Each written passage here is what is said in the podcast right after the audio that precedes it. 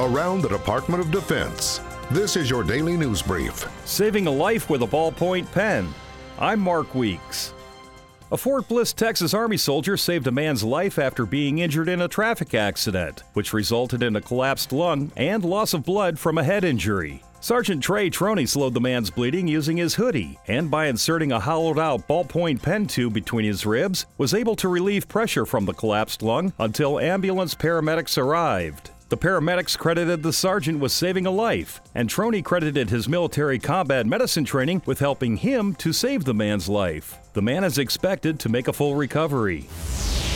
Reservists from Joint Base Charleston, South Carolina delivered nearly 8,000 pounds of humanitarian aid to Guatemala City, Guatemala, as part of an aircraft training mission. A C-17 Globemaster aircraft delivered donated supplies consisting of firefighting and rescue equipment. Missions like these are made possible by the Denton Amendment, a Department of State USAID program allowing the delivery of donated humanitarian aid to fly on Air Force aircraft on a space-available basis.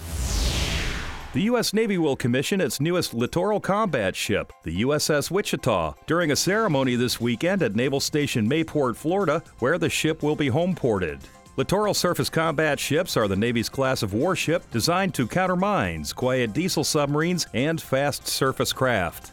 That's your DoD News Brief. I'm Mark Weeks. For more stories about your military, go to defense.gov.